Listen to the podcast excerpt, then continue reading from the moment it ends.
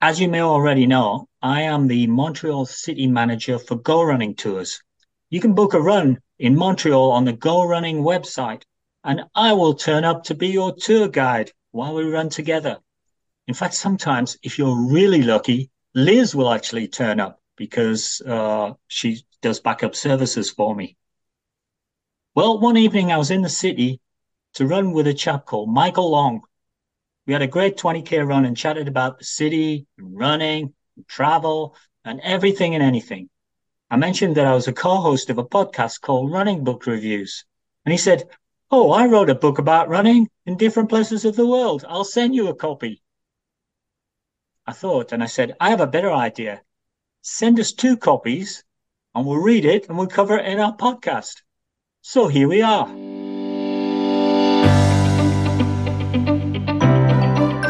Hi, and welcome to the Running Book Reviews podcast, where we review books written for runners, about runners, and by runners to help you decide if you'd like to read the book for yourself. We also hope that listening to us chat about running can help keep you motivated about your own running and maybe inspire you to try something new or different. My name's Alan, and with my co host Liz, we're going to talk with author Michael Long about his book, The Mock Olympian. Inspired by the 2012 Olympics, Michael, the author, embarked on a journey to run in every Olympic city, 23 in total, before the 2016 Olympics.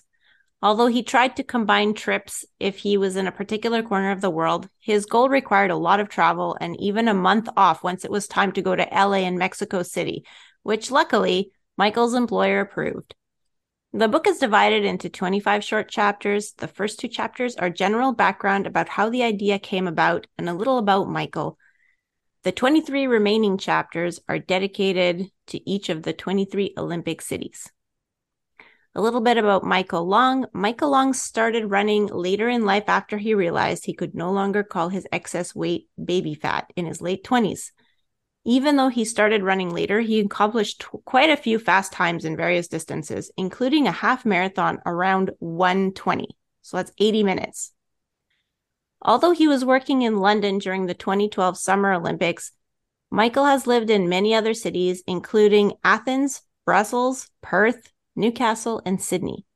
Michael loves to travel and has been to over 75 different countries. He loves traveling so much that he studied tourism in university and has been in the industry ever since.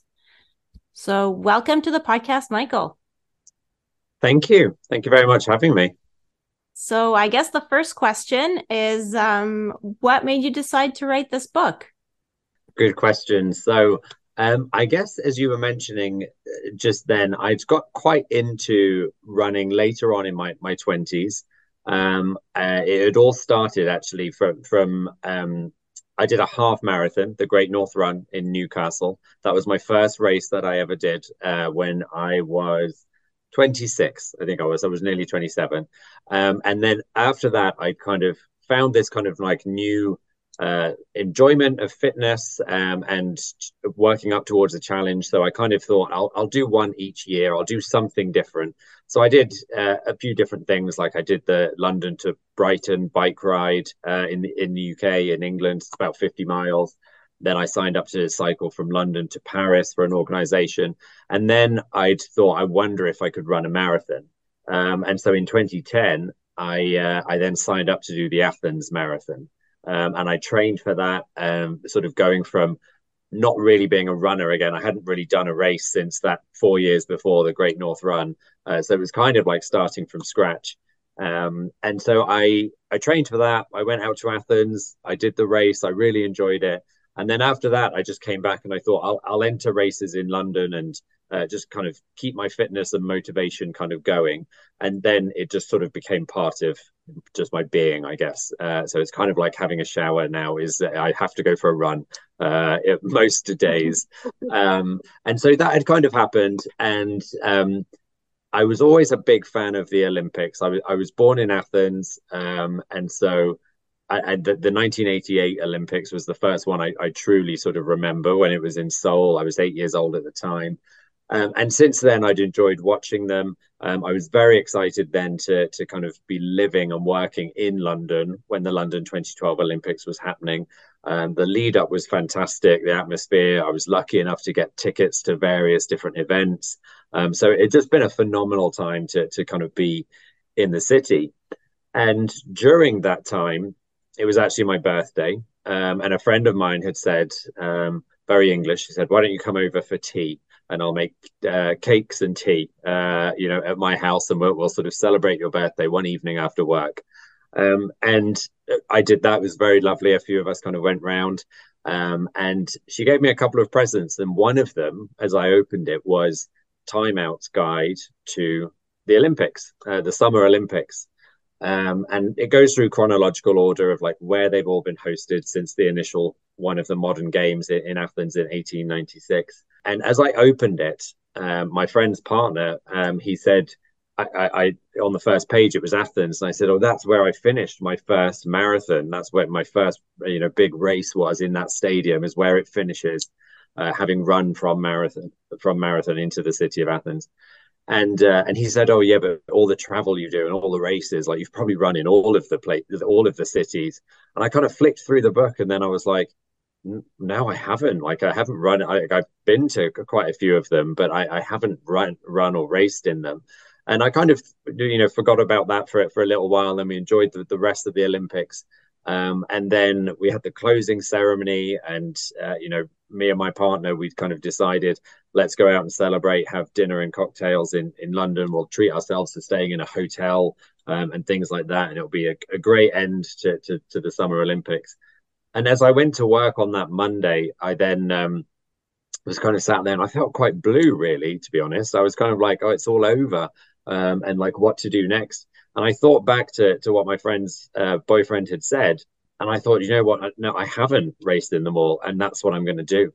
Um, and so that day, then I decided I'm going to start a blog, and I will race in every single city that's hosted the summer Olympics, and I'll start now, which is the end of London 2012, and I'll aim to finish in Rio uh, in four years' time when they host the the 2016 uh, Summer Olympic Games.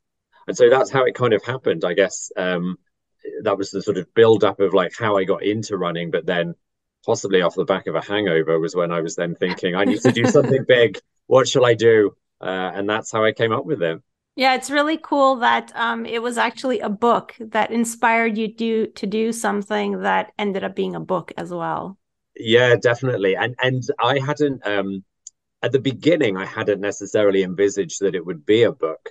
Um, I, I kind of just set the, the the blog. So my original blog was just called Run Run All the Olympics, um, and I kind of you could it's still live today. You can go back and you can see that that day that i set it uh, that i started it and decided yes i'm going to do one in all of these different cities.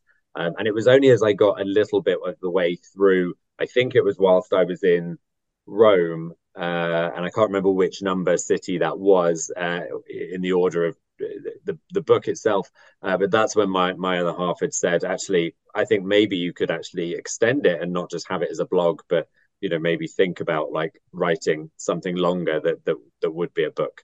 Uh, so yeah hadn't initially intended out but i think that's also quite nice that it organically transpired into that. So that's a commitment to a hell of a lot of travel in, in a four year period. Did you figure well you know that's all my vacations and i'll do that? Or uh, yeah. you, you work in the travel industry i know. So yeah. did you get some help from the fact that you work in the travel industry? Do you get some free travel or, or were you financing yourself? So unfortunately, no no free travel. I was lucky enough to be able to combine some of the the trips with some work trips that I was actually doing as well. So I had kind of thought it, this is going to like dominate lots of my holiday and vacation times. Luckily, I had also been working at the organization for quite a, a long time, so I was actually then on a slightly more i got some extra days uh, once i'd passed like a certain number of years service. So that was useful um, as i kind of went into this project. Um, but one in particular so the, the role that i was in at the time i was managing a lot of our um, scandinavian partnerships uh, and things like that. And uh, I'd gone over for some work meetings. I think it was in I think it was in Oslo actually. Uh, we had like a, a meetup with all these different clients, and I was telling them that I'd started this thing, and, and Stockholm and Helsinki were, were two of the cities that I was going to have to race in. And so the Swedish client was like, ah, well, in September we have uh, the Stockholm Half Marathon is on this date and then my Finnish client was in the conversation as well, was also like, ah, and we have a half marathon the following weekend in Helsinki as well.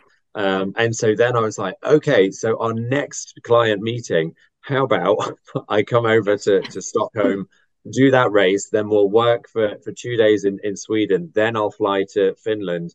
We'll do our kind of client meetings in Finland the ne- for the remainder of the week, and then I'm already there then for the next the next race. So I was lucky in, that sense that I could um, combine some some things in that. Um, and then, Liz, you mentioned at, at the beginning uh, that I was lucky enough to take a month off. Um, and actually, that happened because I was hitting my 10 year anniversary at the organization. I still work there today, so I, am 17 years now. Um, but um, when I was coming up to 10 years, um, do, do, you want to give them a plug? We're we're okay with that. If you want to give them a plug, you don't have to be. Sure. Yeah, I don't, I don't mind saying. Yeah, it's Expedia. Um, Expedia Group uh, is where I work. Um, and uh, so I was coming up to ten years there, and I remember at the end of like my annual review, I'd kind of done that with my manager, and and she said, uh, "Is there anything else that you wanted to like chat about, like now, like you know, relate relation to your career aspirations and things like that?" And I said, "Well, actually." I'm going to be turning 10, uh, 10 years at Expedia on this uh, given month uh, next year. Um, and I was wondering if I would be able to take, you know, a, a five weeks off. I'll take two weeks holiday and then, you know, three three weeks unpaid leave. And uh, I didn't expect it there and then. Actually, she was like, "Yeah, I don't see uh, why that would be a problem." She said, "To be honest, I thought you were going to ask for three months." And I was like, "I should have. Like maybe I should have done. I should have, and then I could have done more things all at once." Um, so that's where then I, I did have this five weeks, which was, um, as you mentioned, part of the um, other races that I did when I, I, did a road trip around some of the southern states of, of America. Um, and then I, I combined it with a race in St. Louis, uh, which is one of the most I, I, feel like it's one of the the cities that people are kind of like St. Louis. They they hosted yeah. the Olympics. It's a bit more of a, a, surprise to people. And then I went down to Mexico for a few weeks um, and then included my Mexico City race there. So yeah, lucky that I could. My work were you know were very flexible in that sense, and I did combine some of um, my work trips, but then yeah, the rest was was purely planning holidays around races and where do I need to get to and weekends away and things like that. So I guess um yeah, I guess with you know 3 years left until your 20 year anniversary, maybe you need another goal so you can take another 5 weeks off or something. All the winter Olympics. Yeah, you read my mind. I was thinking that, and now I know. I know to go into the conversation saying, "So I'm thinking of taking three months off." so it's like start higher, right? mm-hmm, right, exactly. Um, so actually, before we get into like all the cities and uh, and your actual adventures, um, you started the book by m- mentioning that you were you were there when London put in the bid to host the Olympics for 2012. Um, I don't know if you want to explain some of that because, like, you know, you mentioned that you actually set up a, a petition because you were really, you really wanted London to be able to host the Olympics, and you got people to sign. Um, how does that all work? Yeah, so it, it wasn't uh, me that set up the petition. It was just me that was kind of like really plugging it uh, and things. So yeah, it was in 2005 when uh, there was that was when they put the bid in and it was going to be announced later that time. Um, and there was a website that the um, the team, I guess, that, that were putting in the bid uh, and running it.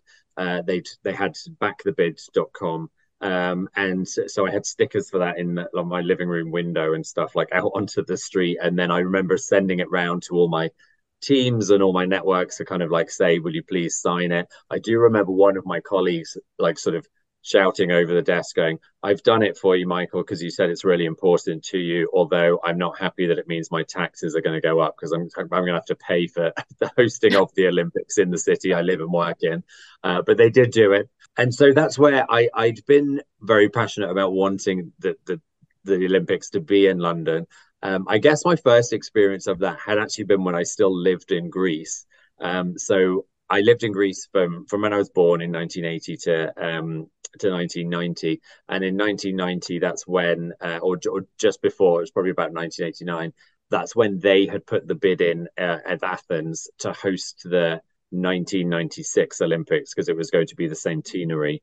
Um, and that was my first experience. I think there is a picture in the book, maybe, of me wearing a t-shirt when I am like nine, and it says Athens um, bid city for 1996. Now, unfortunately, they didn't win that time, so my my campaigning wasn't successful first time round. Uh, but when it came to London, they were successful, of course, in 1995.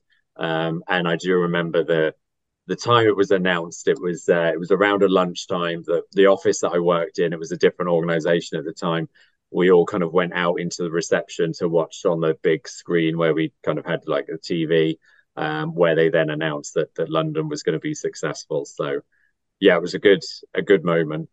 In all fairness, like you were only ten the first time, so you know I I think you can forgive yourself.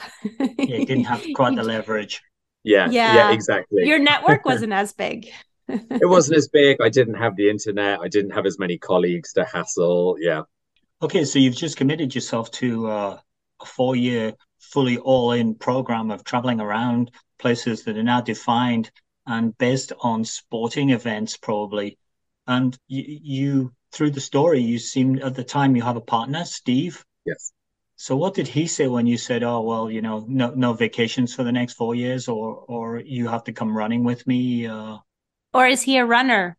he, he's not a runner. No, um, he likes to watch, um, and uh, he's got he's got very good at tracking me in terms of time and knowing where, like planning routes of like I know he'll be at this point by that point, and I should then move here. So he he's got that down to an art.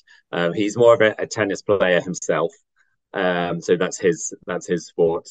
But yeah, I think like when I, I came up with it, I think he was very excited because he was kind of thinking, great, they're all amazing places. Love to go to them all. so um, so he did come on quite a lot of them, not all of them, because uh, that would have meant that he would have needed the, the times off and things like that. But he also worked in travel um, and uh, was able to, to, to kind of come on on quite a few of them. Um, and he's actually Australian as well. So then when the two cities in Australia that I had to then go to, so Melbourne and Sydney. Um, that was also a good chance for him to to visit friends and family back home as well for him. So, uh, so yeah, he was pretty excited that um, that they were all uh, nice places to visit, and and it also gave him a chance to to explore places that potentially he wouldn't have gone to before. So I think actually with Rio uh, was a place that he kind of had not really been on his uh, sort of roadmap of places that he thought I'd really want to go there over other places. Um, mm-hmm. but actually, when we were there for the five days of the, the time that uh, we made a trip down there and, and I had the race, um, he really, really enjoyed it and like recommends it to everyone. So it was a chance for him to to discover new places too. That's amazing. That's just as well. Yeah, definitely. so I guess um maybe we can start with uh, how you started running in the first place. Like you did mention that you um, started with the Great North Run. Um, yeah. And then you just let it consume your soul after that. Yeah. So I think when I was younger, I I had I, I similar to you. I'd been um, more of a swimmer uh, when I was sort of like in my early teens to mid teens. So I'd competed quite a lot at that at different uh, different events and, and things. And I also played field hockey. Uh, that was another thing that I had done in my sort of like school time. And then after school, I didn't really, at university, I didn't really necessarily do sport uh, as such. Um, so I'd kind of like let all those, those kind of like go. Um, and then it was with a group of friends who I went to university in Newcastle, which is in the northeast of England, which is where the Great North Run um, is held each year. Um, and so that's where I went to university. And there were three other friends um, that we used to still meet up um, and have weekends away together and stuff. And one of them, she had done the Great North Run. I think she'd done it twice already at this point. Um, and she'd emailed us, the four of us, uh, or the other three, um, kind of then saying, Hey, I've entered the ballot for the Great North Run again. here it is like you know if you wanted to to give it a shot. And we all entered into the ballot. Um, and kind of I, I don't know i didn't really think about it that much. I just was like oh yeah well sure. Like she said it's fun and said it's a great um, you know experience and she's entering for another time and then ironically the three of us that had not done it before not really considered it only entered it because she had sent us the link we all got a place. And then the original friend she didn't. Um, so Aww. it was us, us, us three that then got them. And then we're like oh no. Like what are we we're gonna have to like actually train and stuff. Um and she was very supportive. And actually so that's how I, I then got into doing it because I had to then train uh, for for this for the Great North Run, and I I really enjoyed it. And then I I did fundraising for a for a, a cancer charity at that time as well, and that's what then made me think I want to do something different each year. Um, and so I did a few different bike rides. I did uh, a triathlon, um, and then it was only in 2009, so I guess like three years later, that then I kind of thought, actually, maybe I could do a marathon one day. Um, and I thought, if I'm going to do one, because let's face it, that's all I'm going to ever manage. I'll never be able to do anything more than that. Um, and um, I decided I'll, I'll, do the Athens one because that's where I was born. It's very historical in, t- in terms of uh, you know, being the original one running from Marathon to Athens. I hadn't been back to Athens since I was 18. Um, so all these things kind of like just combined to then go right. I'll I'll I'll, I'll train for that one. And I went out to Athens. My parents, uh, they were still alive at the time, and they, they came with me for, for the weekend as well, which was really fun to to go back to places that we'd, uh, you know, visited. And we went back to my school uh, and things like that.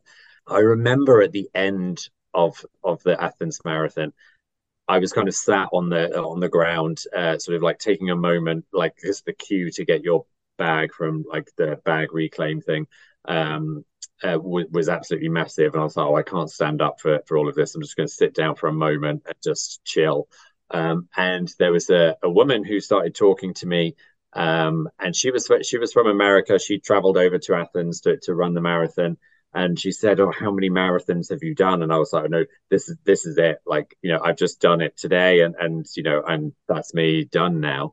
And uh, she was like, "Oh, maybe give it like 15 minutes, and you'll start planning another one." and I was like, "No way, that's not happening. Uh, I won't." Um, and then, um, sure enough, um, as you've kind of read, uh, and I'm I'm in training again now for another marathon. So I guess, uh, yeah, um, 12 years later, I'm still kind of doing that thing. And, and sometimes I catch myself being that voice that she was to me when uh, there was a person on my team recently did uh, their first marathon. I think I did say to them at one point, "Oh well, you know, once you've done it, like maybe you'll you'll see about like where else you want to do." And and at the time they were like, "No, no, no, this is it." Um, and when they came back, sure enough, from the, their marathon a, a month or so ago, they were like, "Oh, I'd, I'd quite like to do maybe one more, see if I can beat my time." So yeah, yeah I found that now now my role has changed into to where I am in that conversation. Yeah, I can give up any time that I want. I'm not addicted. yeah, exactly, exactly. I know. I know that in the book you didn't just run in the cities that you visited. You did all various sorts of events. Some cities you did sort of triathlons some cities had organized events so at the time, so you, you went in for those, and some didn't. How did you decide on the events? Yeah, so it was mainly from like whatever I could find online, really. So I'd be kind of like Googling. Um, I usually would start off with like half marathon and see what I could sort of find from there.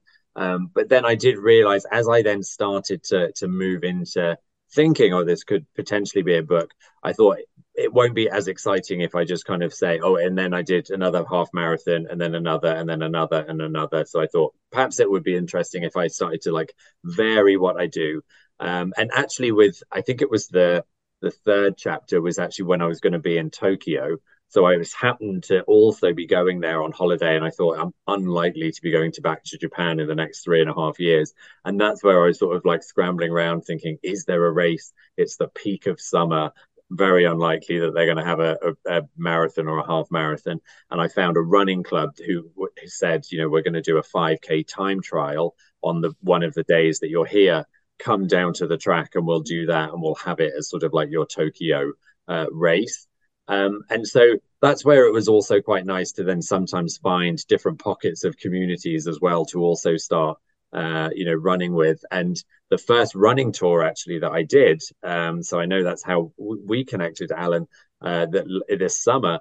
Um, but actually, that was off the back of um, I had found a, a, half marathon to run in Rome uh, for for my event, um, and it was about a week before they emailed. I've had all my flights and my hotels and everything booked, and um, they emailed saying, "Oh, due to the change in date of the general election or something, uh, we've pushed the um, race back by a week. Hopefully, that's not a problem."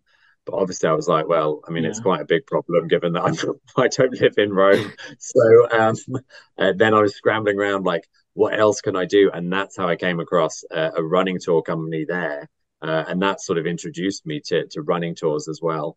Um, so yeah, it, it, some of them were sort of I guess there was a need for that one because I was like, uh, well, and Tokyo, I, I was, I'm going to be in the city. I need to find something uh, to, to kind of do.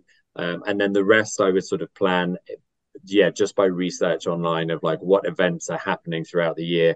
When does it fit in with my timetable of when I can kind of get there uh, and things like that. So that's how I, I, I sort of uh, came across them as well. And um, because I, I never knew that in Amsterdam, they do a city swim through the, the canals. Um, that was, um, again, just sort of like researching like athletic events in Netherlands or in Amsterdam.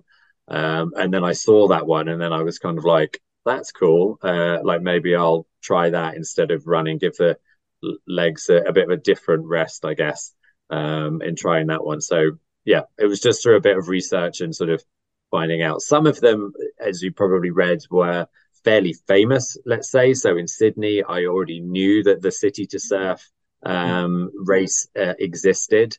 Um, so some of them I knew uh, that like that one is at that time of year, and that's what I'd like to do um, for them. Um, but yeah, some was just um, pure kind of like Google scramble to find out what's happening where.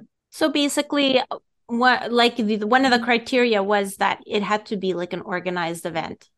Was that was or did you not really have any criteria, but you kind of prefer organized events?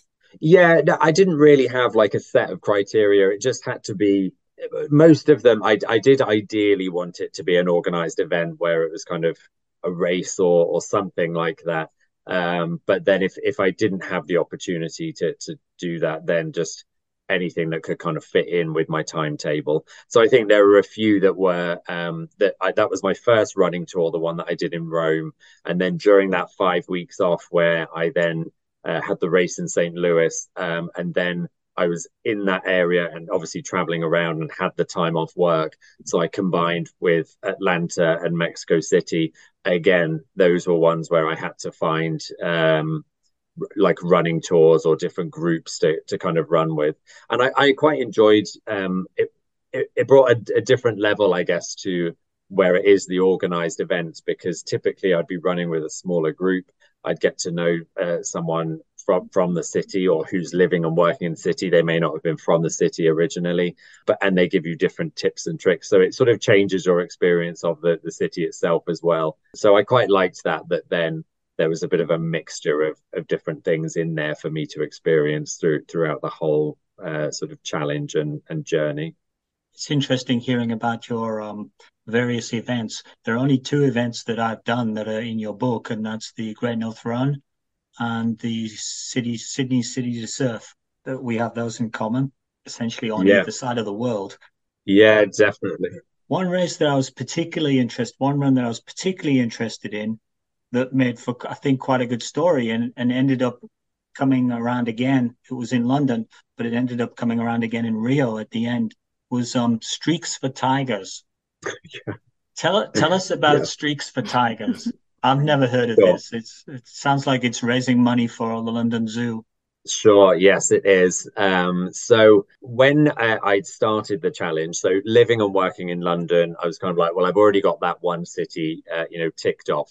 And so uh, for those that haven't yet read read the book, um, essentially that chapter, I decided to still theme it around Olympic, and I, I sort of chose in London because I'd had so many different events. I thought, how can I possibly just pick one to talk about? So I did a decathlon of uh, you know events that I've done in London. So some include like London Marathon and different half marathons and things like that. Uh, but yeah, you're right. There is this one streak for Tigers uh, that I did. I think that was in 2013. I think uh, so, the year after the Olympics. And I was on my way to work, uh, so just on the on the London Underground. I was reading like the free paper, um, and there was an advert saying, "Are you brave enough to streak for Tigers?" I sort of was like, wow, I wonder, I wonder, what that's all about. And what I didn't realize is that it was an advert from London Zoo, and a group of tigers is actually called a streak. Um, And so they'd recently had a, a, tiger enclosure for Sumatran tigers and conservation um, from the, the, Zoological Society of London. And they wanted people to, to do a fundraiser for Sumatran tigers to protect them in the wild and, and conservation and things like that. And so as they're a streak, uh, they were like, "Are you brave enough to streak around London Zoo uh, in order to raise money for it?" And I was really, I was obviously feeling very bold when I read this. Uh, so I was kind of like, "Yeah, I could do that. That's easy, uh, like no problem." Uh, and I got to work and I logged on and I signed up for my my um, uh, thing. I put it in my diary. and I was kind of like, yeah, cool. I don't mind running naked around London Zoo. Um, and then it got to the day of the event, and then I was kind of like, it was after, it was like, I remember it being on a Thursday. It was on like a Thursday, and I finished work, and I didn't really tell people at work that I, I, was like, I don't want to tell them just in case, like, I don't do it, and then I'll come into work tomorrow, and everyone will be like, so did you run naked? And I'll be like, no, no, no, I wasn't brave enough. Um, so I didn't really tell anyone, and then I sort of went, made my way to the zoo, and I was thinking, am I, am I brave enough? Um, and I got to the zoo. I was like, I'll get, I'll get there and see, see what happens and um, I got there to to check in at the zoo and register. Uh, and the person that was managing uh, the sort of like check-in desk uh, was like, "Oh, you know, um, you, you, go through that way. It's about a 300 meter loop, and you'll run round it like three times or something like that. Uh, I think it was." And they were like, "It will be very clear." Um, and they said, "Here are your tiger ears." Uh, so they gave us little tiger ears to wear, and they said, they were like they're the only things that you can wear obviously apart from your your running trainers. You can keep your trainers on but you're only allowed to wear your ears and nothing else. And if you don't want to if you want to wear something, unfortunately, you won't be able to participate uh, because we do we are going to be taking photos and things like that, and we want it to kind of be you know the, the group streaking for for tigers. Uh, and I was kind of like, okay, wow. So like, I great. So on top of it, they're gonna they're telling you that they're gonna take photos of you just to make yeah. you feel more at ease with your decision. Yeah yeah. Uh, so they were kind of like, yes, there will be cameras, and if you don't want to be seen, then it's probably not the event for you. Um, and so um, I was kind of thinking, am, am I brave enough to streak for tigers? And then they followed up by saying, if you go through that way, we do have a bar. Um, it's free uh, they're doing shots of alcohol, and I was like, great, that's what that's going to help me get to my uh, my bravery level. Um, and then they they said that, and then they were like, so if you just go through this way, go into the building, up the stairs, uh, men's changing room to the left, women's to the right. Uh, and I was kind of like, what what difference does that make? It's kind of a bit irrelevant. like, I don't really at this point, you might as you might as well change in the zoo because I know exactly why are we separate. But anyway, okay, that's cool. Um, and they they gave you one of the. Um, it's the first time actually I've had one of those foil blankets at the beginning of a race. Normally, you get to the end of a marathon, half marathon, they give them to you to obviously stop but then they gave them to you because they were like, oh, you can go. Un- I was going to say change, but I guess it's just literally undress, and then you can put that around you whilst you then come down to the waiting area, and you can have some drinks. And they had little tiger cupcakes, I think, that you could eat and and stuff like that whilst you wait around until we do the the starting. Um, so yeah, so that's the first time I've ever worn one of those, uh, like before a race actually happened. And then yeah, I, d- I did that, and then sort of came downstairs, I did have a few shots, uh, I will say, from that free bar, uh, and then was feeling bold enough to to do the 300 or 600 meters that it was uh, naked around uh, London Zoo. But yeah, I think someone did ask me when I, when I sort of posted about that one on my blog.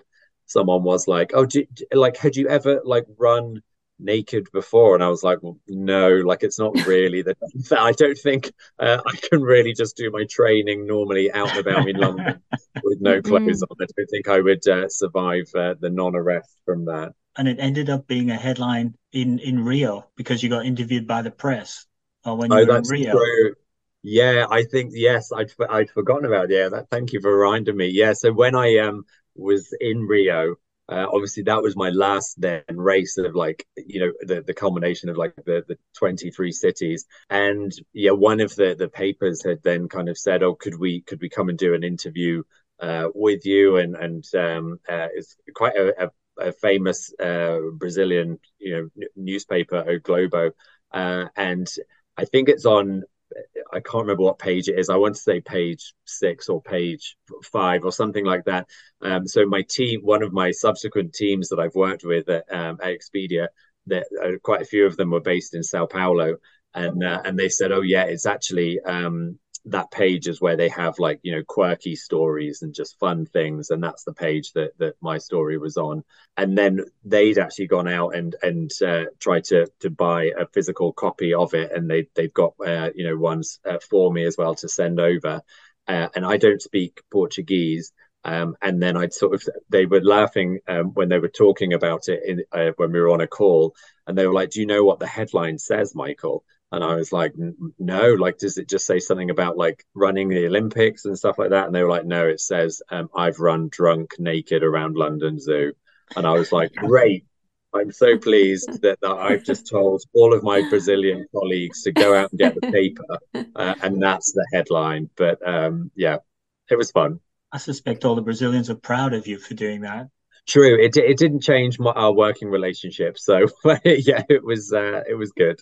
So um that's uh it's a good time now I think to jump into um like how much drinking actually happened on all these trips. I like it it seemed like you can tolerate a lot of alcohol and and you actually uh don't even know what a hangover feels like. So I don't know like have you ever like asked Google if it's possible to be, you know, immune to hangovers or like is there some kind of like genetic trait that could um, because in your in your book you said that um, that you pretty much only got hungover once for 23 minutes.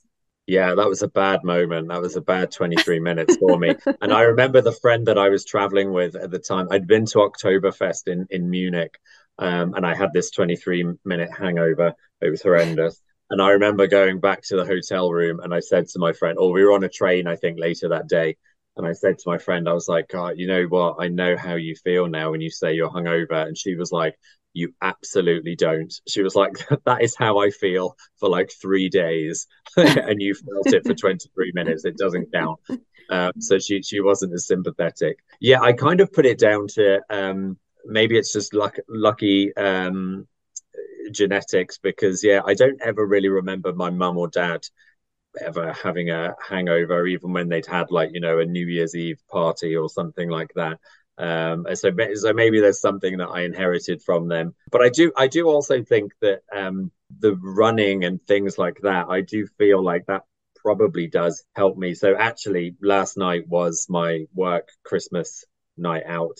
Um, it wasn't particularly wild for me, but you know, I we had a fair amount to drink, um, and then I still went training to a, to a, a class this morning. Uh, you know, you know, for, before work, um, and I do kind of feel like the the exercise helps me sort of, I guess, in a sense, you sweat it out, or and your body kind of you know, burns stuff off a little bit more. Although maybe that's going to change as I, as I progress through the through my age groups. Who knows? Um, I'll keep you posted on it. I guess the ones the bit where probably not, uh, I wouldn't advocate for for this um, but it, when I was racing in LA uh, for that uh, that chapter, I'd gone with a couple of friends uh, to to LA for a week, and uh, we had some some nights staying in West Hollywood. Then I was actually racing in Disneyland, uh, is where my race was actually happening. Um, and then we were going to to Venice Beach for a few days after that as a trip. And, and when we were in West Hollywood, um, you know, it had been some touristy bits and then also some shopping and like a bit of hiking in the hills and then like um, some sort of like crazy cocktail time. Um, and then I do remember uh, that when I got to the start line of the the race in Disneyland, I do remember thinking it was only about 24 hours ago that I was getting home from that night out. That's probably not the ideal prep for um, you know a half marathon. But that one actually turned out uh, all right. I I placed pretty highly in that one. So, but I I wouldn't say that I, that's how I prepare for them now. Um, that was definitely a one off. Um, getting carried away in the Hollywood uh, sunshine, I think. Makes for some good stories though as well. Just switching the subject up a little bit. You're you're a strong advocate for gay rights and equality. Were you worried about going to to Russia? I think Sochi, isn't it, in Russia? You know, there's a significant amount of sort of homophobia and aggression versus gays. Um, did that give you pause for concern? Yeah, I think at the time um, I'd I'd been to Russia before um, on holiday, and Stephen, uh, my other half, he'd actually lived in Russia uh, in the mid '90s for for six months. He'd lived in Moscow while he was working there at one point, and so obviously Moscow was one that um, again, like I was saying, when you, you asked, like, was was Stephen excited by them? That was one of the ones where he was like, brilliant! I can't wait to sort of go again and maybe see some of the places okay. that uh, you know I I used to uh, see in the hotel that he'd like worked in as part of the opening team and stuff like that. But leading up to it was when the the Winter Olympics in Sochi was was happening and yeah, there was a lot around kind of hu- the human right element and, and particularly related to LGBTQ plus uh, community and you know what that could mean for people uh, from that community in uh, you know within Russia, and so it did make me think like should I be should I be going there? Is it like safe to go there? You know, yeah, it, it did make me think about it a little bit more. And then I'd I'd read an article from a, another journalist who also was then part, is is part of the uh, LGBTQ plus community, and they'd kind of said like we need to also continue the education as well. So by just not being present and not being visible, um, that's not going to change things in in the future.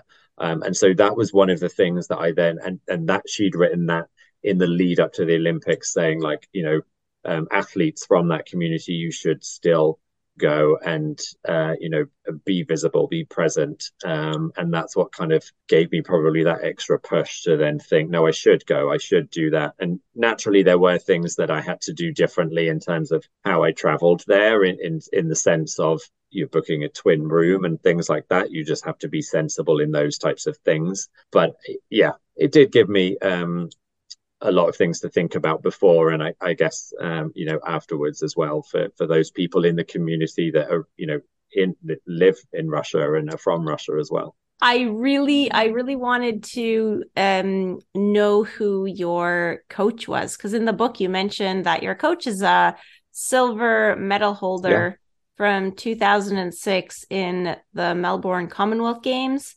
and uh, and it's a it's a she but you never name her. Uh, so um, I think I, was... I think I name her it. And Alan, Alan wants to guess. Oh, okay. Who, who, it is? Yeah, we had a discussion about this, so I, I figured um, by process of elimination, and I can edit this out afterwards if my guess is wrong, so I can have a no. Like you a should keep it in. um, I'm going to guess that it's Jo Pavey. Uh, it's not Jo Pavey.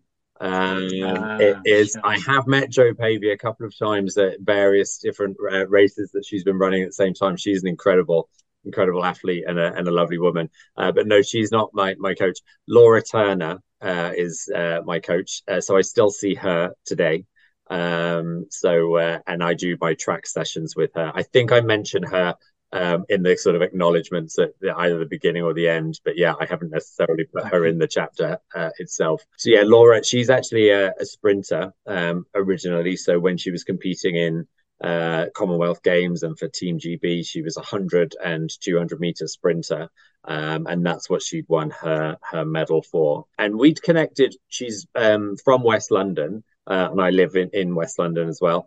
And so as I'd sort of started this challenge, it was actually through this that then I, I met her because I then was tweeting my sort of like blog up um, posts and things like that and sharing them. And then I was probably following slightly more athletes. I feel like London 2012 was also one the the sort of time when Twitter sort of really erupted because there was so much kind of like happening and people sharing on that. So I was following a lot more athletes and it was becoming easier to sort of like connect with, you know, people in the public eye, um, I guess. And so I'd started following her and um, on Twitter and she'd kind of liked a few of my posts, uh, you know, like some of my results that I'd kind of uh, posted. And she also then had done a couple of tweets, I think, where it's sort of like bits of words of encouragement of like, you know, well done, uh, on to the next one. And then as I sort of looked at her profile just, you know, one day when she'd done that, I noticed that she'd said that she was starting to do uh, sort of like personal training. Um, and so I emailed her and then just kind of said, "Hey, I, I, would be keen to see what benefit I can get from from training with someone like you." And we arranged to meet for for a coffee to to talk about like what my ambitions were, whether it would meet with what she thought that we could, uh, you know, work on together. And that was in, I want to say that was in like 2014. Uh, so that's quite a long time now, and we still meet once a week at the track. And uh, she's definitely helped me think a lot and evolve the way that I run in the sense of, you know, trying to run more efficiently, you know, you know, picking up my feet more, um, whereas before I was just kind of like self training before her. Um, and she also is the person that's really helped me understand the benefit of, you know, mixing your your training as well. You don't just don't just run every day because like you need to do other strength pieces. You also need to do different types of running sessions. You can't just run 10k and then just continue to improve. Um, and so generally mm-hmm. with her, I do a track session um, and it's often shorter sprint style. Um, and it's the type of session that I would never do if she weren't there blowing a whistle, uh, making me do it. I would never, like in weeks where she's away traveling, maybe, um, and not not available. She sometimes in the past has kind of said, "Oh, you could still come down to the track and do something similar." I'm like, I'm not going to lie to you. I probably am not going to do that because I just probably won't do it, and I won't run it as fast as uh, as I should um, when you're here. Um, so yeah, I still very much enjoy training with her. Yeah, the power of a coach, and uh, also if you can't get a coach or afford a coach, the power of a club, which sort yeah. of helps you a, a, little bit in those respects as well. Absolutely. Um, we've run together, um, Michael, so so I know you a little bit. You're a very tall person um, what what on earth prompted you to try one of those tiny capsule hotels in in Tokyo when you were in Tokyo? I just, um, I guess they're so famous, aren't they? The pod hotels. Uh, then yeah. I just was like, just for one night, I definitely want to try it. Um, I probably should have planned it better so that it wasn't the night before that 5K time trial, because as you say, I, I am quite tall. Um, it was in the middle of summer, as I mentioned just before. Um, so it wasn't the best night's sleep uh, for me, but it was definitely an experience. Um, uh, the one that I would recommend if people are traveling around Japan. It is fun to do. I was quite impressed with you know the, the level of comfort of it because I did just kind of think it was it's just going to be like literally the bed and then just a little door, but it did have like, like its own little TV, uh, like little he- headphones where you plugged in and, and stuff. Um, so it did have a lot more comfort than I thought it was going to. But yeah, I, I uh, my height uh, it didn't necessarily uh, accommodate for that in the best way. So when I go back to Japan uh, in March of next year, I have the Tokyo Marathon, which is what I'm training for right now. I've just booked all of my hotels actually this week, and I I haven't put a pod hotel in there, but I feel like I've done it now. It was fun. It was good. I'd recommend it to anyone for the first time. Um, but um, yeah, I'm not I'm not revisiting it on this trip. Okay, so so basically it's one of those things like you recommend doing it once, but maybe not more than once. Is that right? Yeah, I think uh, yeah. For me, it was kind of like an experience. I was like, okay, I've kind of ticked it off now, so uh, so that was cool. Glad I did it. Uh, recommend it, but this time, yeah, I'm I'm staying in a hotel room where I can actually stand up and get dressed. Okay, that's fair. Out of all the cities that you ended up running in did you have a favorite or one that you said that you maybe you'd go back to one day? Yeah it's a it's a i really struggle with that question. So it's like a, a one that everyone often asks. I think with, with all of the cities I, I I genuinely loved being in all of them, and I would visit all of the cities again because I, I do travel a lot, um, as as you were saying at the the beginning, uh, in, in, the introduction. I really enjoy it, and I always think there's always something good about everywhere. Uh, whether it's like people that you've met, whether it's food, whether it's architecture, whether it's something, there's always something great. But with the actual races and, and things that I did, a couple that kind of stick in my mind that I really loved. So was City to Surf. I really enjoyed that. Um, and I think that I mean it's just so huge. Alan, you were saying you've done it, so you you know how big uh, a field it is. Um, so it's incredible being in uh, in a an event for that many people and feeling that energy, and particularly when there's that that part of of Heartbreak Hill, as they call it. Um, it is a bit heartbreaking. It does go on forever. It feels like, but then you're rewarded with that view back of the harbour, and you see the opera house and the bridge, and uh, that was just fantastic. So, and then you you kind of then finish like coming down onto Bondi Beach. What a finish that is to then you know be able to kind of cool off in the sea um, was pretty cool. So that was one that sticks in my mind. And the other one uh, that I often think of is um, Stockholm. And I really, really loved that. And it's just such a beautiful city. And it was an amazing day weather wise, like bright blue sky, the, the course kind of like took us through various different islands within the um, archipelago and it was just a fantastic uh, like you know event um, and i just really really enjoyed it. So those are two that i think that stick in my mind for you know really positive uh, positive reasons. Uh, there are a couple that were a bit more challenging. Um, i would say that the one in helsinki which was only like seven days later after stockholm that one was a bit harder because it was really raining a lot uh, during that one when you when you're kind of racing in the rain for for quite a long time and, and hanging out in it it's that can be a bit more difficult but uh was still a, a, like a scenic place to, to kind of like run through. But stockholm sydney they're two of my favorites that i hope one day to to be able to to race um, those two events again was was there anything in any city that kind of, rather than it be your favorite, that surprised you in some way that wasn't what you expected or was unusual? Probably one of the things that surprised me more in, I guess, within with the Rio one, that was a 10k race. Weather-wise, that really like took me a bit by surprise. I kind of thought, oh, it's going to be hot, but I didn't expect it to be that humid and that misty and like you, you couldn't really see the mountains and Sugarloaf Mountain and things like that. That sort of surprised me. And I do remember that um, in that one as well, in terms of the people sort of racing it, uh, there was a man who was running barefoot as well on the roads in Rio. So that one, that one did surprise me um, a little bit.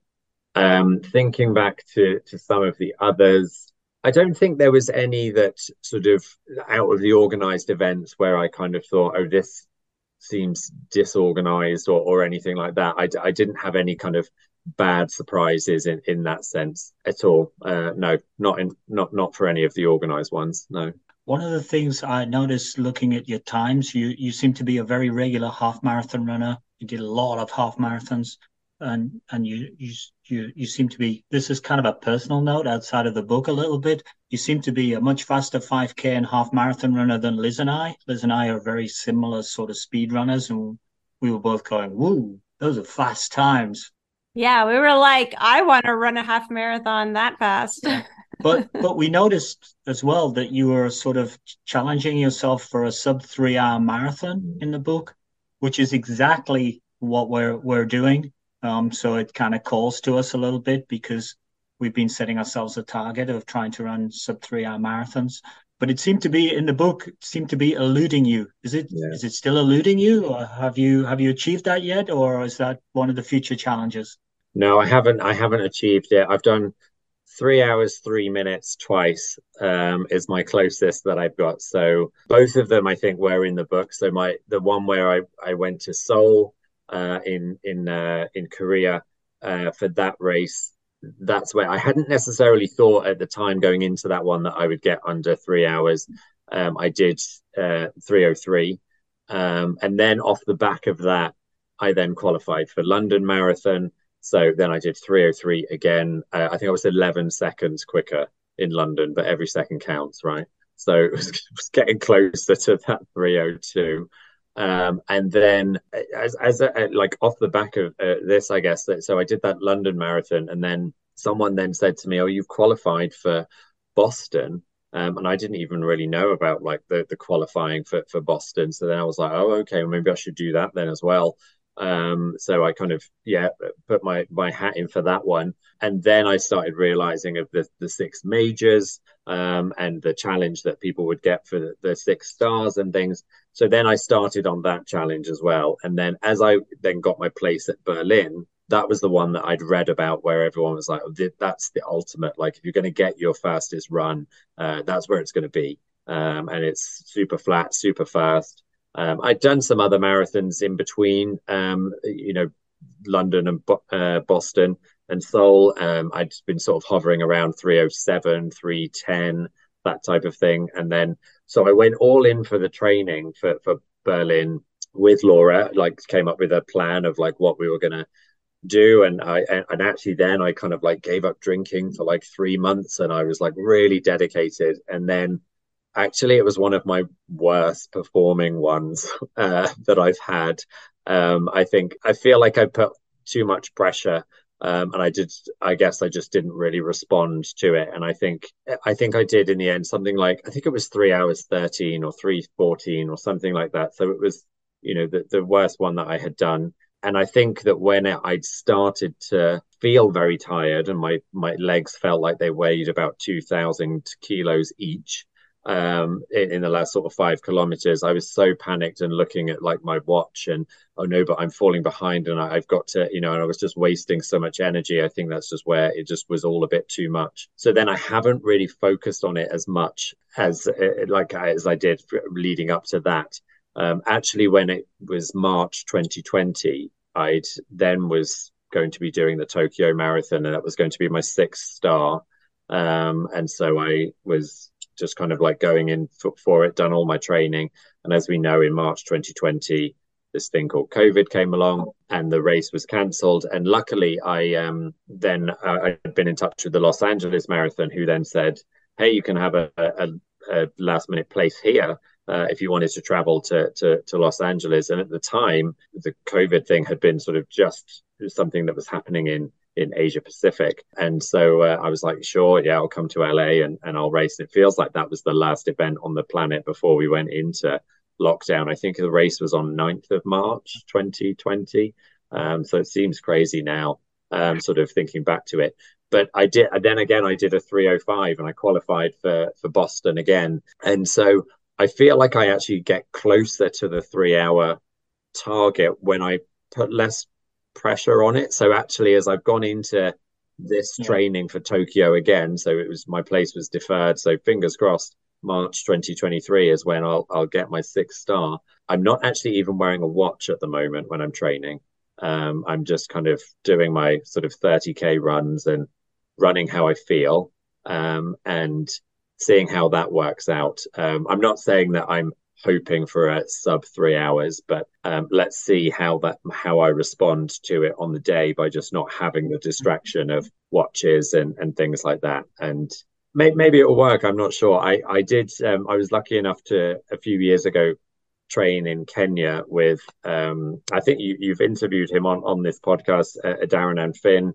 Uh, so I went with I, I went with him uh, to Kenya for a couple of weeks um, training, and I remember that that was one of the things when he would be talking to to different athletes uh, in Iten where we were, um, and they he would be like, look, no, notice that they're not wearing watches and they don't really focus on that the same way that that we would. Now, I'm not saying we're going to perform anywhere near as good as those uh, Kenyan athletes, uh, but yeah, who knows? Maybe one day uh, I'll get below below three. On that's the thing, I guess. Like on paper, as you were saying with my half marathon, I feel like that's my peak sort of performance because on paper, yes, I've done a one hour nineteen. I think this year I did my fastest half marathon was one twenty one. So on paper, I should be able to take a bit of the edge off that and then still complete by sort of two hours fifty nine. But it's eluded me so far. So I'll keep you posted. Have, and and you two, you're both training for it at the moment, or you've achieved it already, or Alan's achieved it, but I haven't. So, like, yeah, the marathon is heartbreaking because, you know, sometimes like everything seems to go right and then it doesn't materialize in that time in the race. So it's it's kind of a different beast. Yeah, I think what you say, what you say about uh, kind of holding your ambition too tightly. You know, we talk about uh, in our training discussions, we talk about trying to run with a quiet mind. So not having a watch, all of those kind of things help you to do that. Mm. And, and not be too obsessed about focusing on on two seconds off pace, some you know, the, all this stuff. You're just burning energy and tensing up, uh, and none of none of that help, helps you. Probably, yeah, when you least expect it, you probably run, you know, two fifty seven or something like that because you your times are quite your half marathon times are quite capable. It's just a question of getting yourself into the right flow state for that. Yeah, let, let's see how it goes. And and yeah, you, are right, Liz, that it is like it's a bit of an unknown all the time, isn't it? Going into a marathon, it's a long way. It's a, a lot that can happen uh, depending on the day. I do always kind of it, it, makes me smile when um, you know people sort of ask, "Oh, where are you racing next?" And I might say, "Oh, which city?" Uh, and people are like, "Oh, is that a hard marathon?" I'm like, "They're all hard. They're all like they're all they're all very long. Um, I understand that there are some that have a, a different level and, and, degree of difficulty, but they're definitely all hard because they're all a long way. We, we talk that about fast, are... we talk about fast marathons rather than hard marathons because all marathons are hard. Some are faster than others. Yes. Yeah. Yeah. Maybe I'll just ask you: uh, Do you have a place where you prefer people get the book? If they're interested in getting a copy for themselves? So no, I, I don't have a, a preferred. So I think um, they, they can go just go online. Uh, so either on Amazon is often people's easiest place, I guess, um, or there are other places, uh, sort of more local ones in UK like Waterstones or Barnes and Noble. Uh, but I don't have a preferred one. So wherever people choose to to buy it is um, good. They can either buy a physical copy or uh, the ebook um, is there as well and you're always up to something it seems and you're still up to to uh, quite a few shenanigans. So where can people follow you michael long if they want to see what you're up to? Yeah so i guess uh easiest place is on instagram. Uh, so my handle is just at long m20 so l-o-n-g m20 the letter. And then generally i'll sort of like post all my travels on there and race results and and things like that. That's probably the best uh, place to kind of get most up to date stuff. Or LinkedIn if they if they want to. Uh, I'm always uh, happy to connect on there as well. And is there something that you're that you're planning or something you want to share that you're up to right now? So I guess uh, the biggest one right now is trying to get that six star. So hopefully, I wanted to kind of like do that before I was forty. So it was almost working out because I turned forty in June 2020. Um, and so if I if I'd had the race in March 2020, it would have it would have worked out. But you know, uh, more important things uh, you know happened in the world than just me getting the six star. So um, so it'll still be really special. And that's partly also why I think I've decided not to run with the, the watch because I also want to really celebrate that um, and just be able to enjoy uh, the, the, the day. Um, so that's kind of like the biggest one coming up. Um, I did say to Stephen, I was like, and that's it then. I'm going to retire from like competitive marathons, and he was like, no, you won't. Uh, and I was like, I will, I will, I will, I won't. And uh, and then he was like, so you don't want to do any more? And I was like, oh well, there's just two more things. Like, yeah, he was like, see, I knew it. Um, so I'd always kind of thought that like the one that I would quite like to do for sort of uh, my sort of like swan song from like uh, competitive running was the the Marathon de Medoc, the one in Bordeaux, which is then yeah, got yeah. the the different vineyards every sort of mile or so. Um, that people yes. can kind of meet at. So Stephen's definitely up for that one because he is uh, he, he does enjoy a bit of wine as well. So I would quite like to do that one at some point. I know there are rumors of, uh, or there's going to be a, a, potentially a seventh star. So I guess if I have six and they add a seventh, I guess I will then, you know, be lured into that of kind of going, oh, well, no, I've, I've got to do at least one more. Um, and the other thing that I was re- reading about recently was the, uh, the Olympics um, is coming up in Paris in, in 2024 is the next summer Olympic Games. And so the marathon there they're going to actually open to the public yes. so where oh. um the elites will have their race, but then once they've kind of all set off, there'll be a bunch of people that will be able to apply and and be, I guess, as regular civilians uh, racing in the time. So that would be pretty cool to to be part of that. If I could be, I mean, everyone's I'm sure wanting to to be part of it, but um, that would be amazing if I if I could be part of that. So um, yeah, potentially a few a few other things that uh, I've sort of got on my radar that I would uh, like to achieve at some point. Um, I have a few years ago uh, got a world record.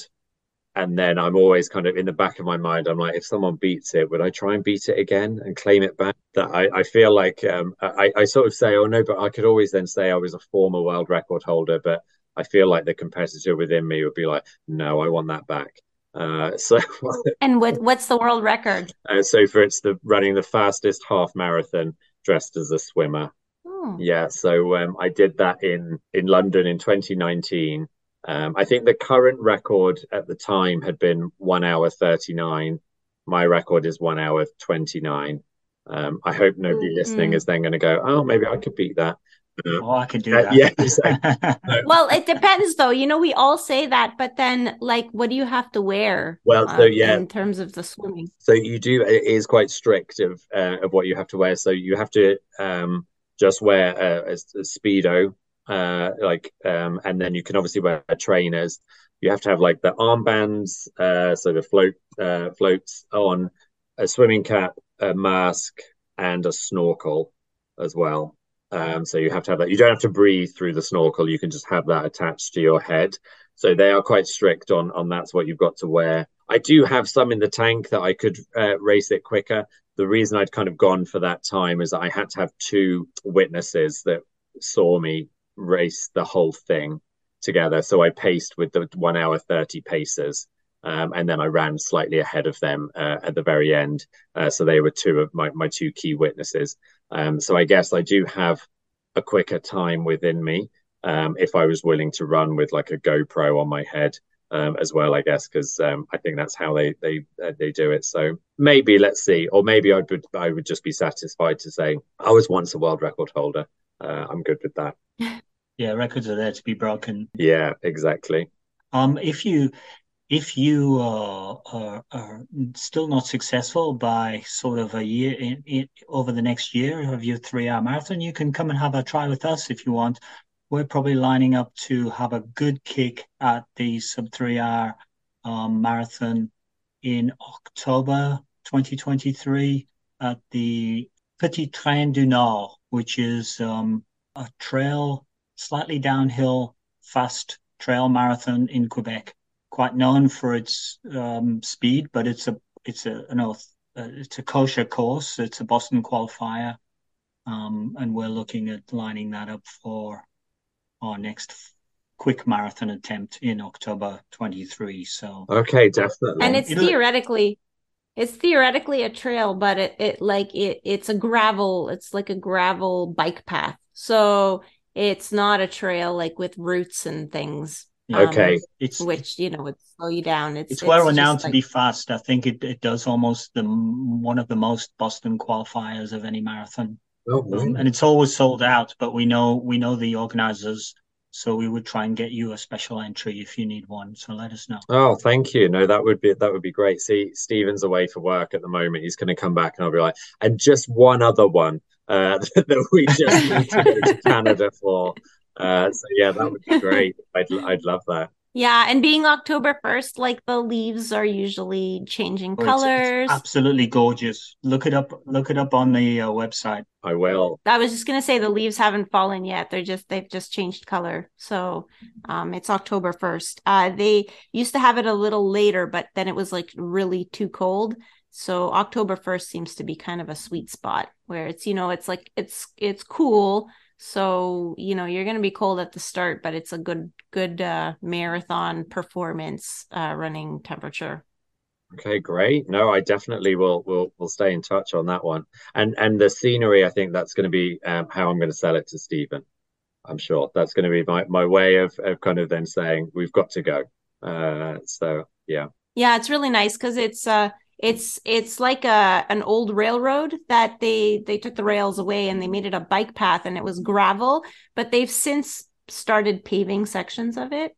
Um, so you, there'll be some paved sections as well, but it's still like uh, it, it's like it's all tree cover.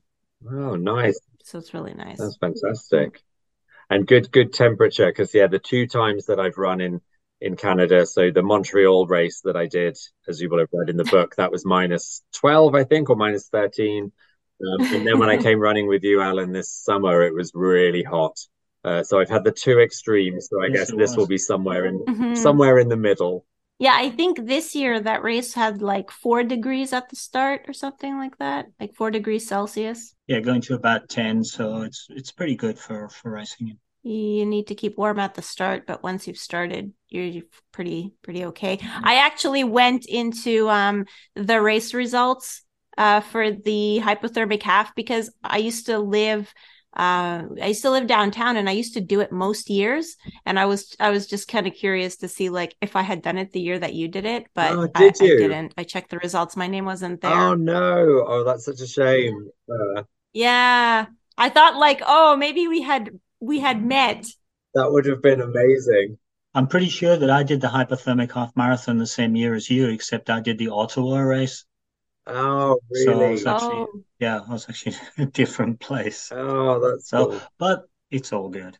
Yeah. So, so to make you feel better, that that hypothermic half was pretty much the standard experience. Like that race is always freezing and you, you know, you're lucky when you don't have either a snowstorm right before or like I, like ice pellets hitting you in the face. Like there was one year it had um it had kind of like ice rained and so it was uh it was a sheet of ice hidden underneath like a few inches of snow and it was just treacherous like people were sliding all over the place and you have to do like three loops of the same thing so yeah.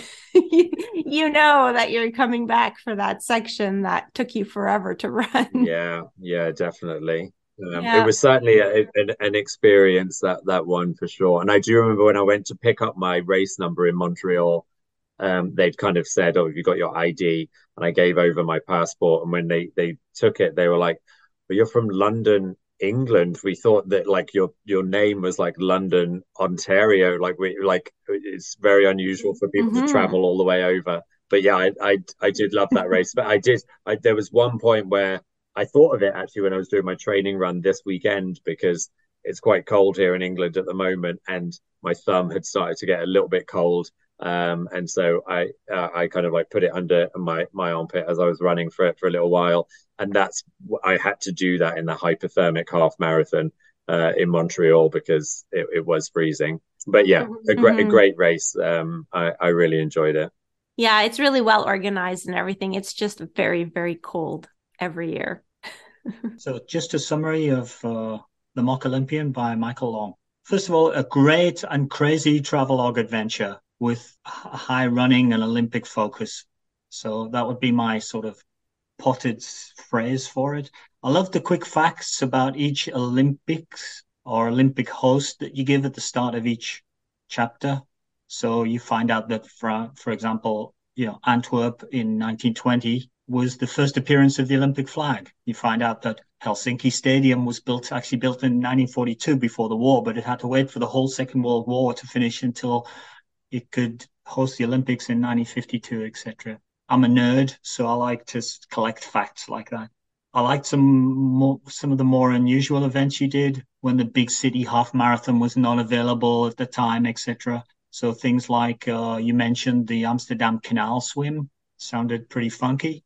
Um, the Montreal hypothermic uh, that we've just spoken about in, in the Canadian winter, and the epilogue uh, brings the whole book around full circle with a photo of Michael as a kid running in Greece with his uh, his his little boyish uh, looks in in Athens and bringing the whole Olympic uh, events around full circle. A fun and easy book to read and, and very entertaining. And uh, uh, I would hope that the podcast that we've just done sort of catches the flavor of that a little bit.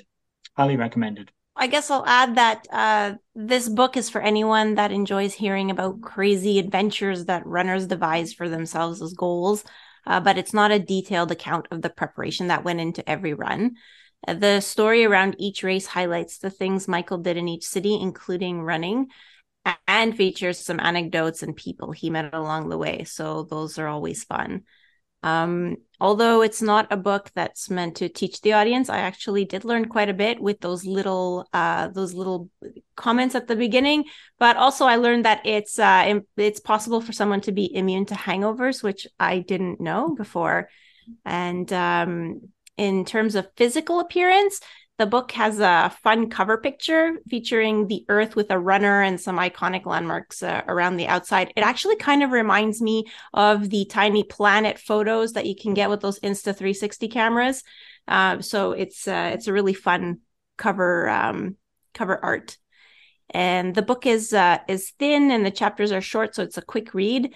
But beware, you will need to know some runner jargon because Michael uses words like iso drink and uh, sometimes there's no explanation. But if you're a runner, that doesn't really matter because you'll know exactly what he's talking about. Uh, if you like the photos um, that are included in books, then this book does have photos included, but they're um, they're black and white. So um, it would have been nice to have some color, but uh, we definitely appreciate the photos. So all that remains to say is thanks, Michael, for your time and uh, for running with me uh, back in Montreal and uh, for talking with us today and providing us with copies of your book so we can have this chat. Thank you very much. No, I really appreciate talking to you. I've really enjoyed it and great to to get you to know you both uh, a bit more. And I look forward to running with you in first of October next year for the sub three hours. Yeah, definitely. Let's do it. Yes. Wow, we got uh got a whole group now. Absolutely. Excellent. Thank you so much. Thank you for listening to another episode of Running Book Reviews. Big thank you to Michael for providing a review copy of the book and for spending time with us today. If you'd like to leave us feedback about how we can improve the podcast or want to suggest a book that you'd like for us to review in a future episode, please leave us a comment on social media. We are Running Book Reviews on Facebook and Instagram, and on Twitter, we are reviews underscore running. Please also follow us on social media to find out about new episodes when they're released, or you can just subscribe to the podcast on your favorite streaming platform. If you've been listening for a while and are wondering how you can help us out, there are a few ways. If you're enjoying the podcast, spread the word. Tell your friends about us or share a link to your favorite episode with a running partner. Leave us a review on Apple Podcasts if this is how you listen to your podcast. You can also rate us on Spotify out of five stars we're now on Buy Me a Coffee as well, where you can buy us a coffee, or you can just go to our Buy Me a Coffee page for free and see the and listen to the few cool little extras that we've posted. Bye for now. Bye for now.